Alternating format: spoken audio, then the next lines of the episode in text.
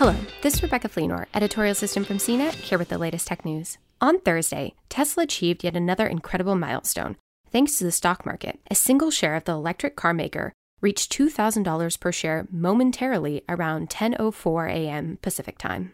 The massive rally saw the stock surge roughly 6% and add over $100 to a share's price. No major event seems to have flipped the switch, but the uptick does come ahead of Tesla's planned stock split.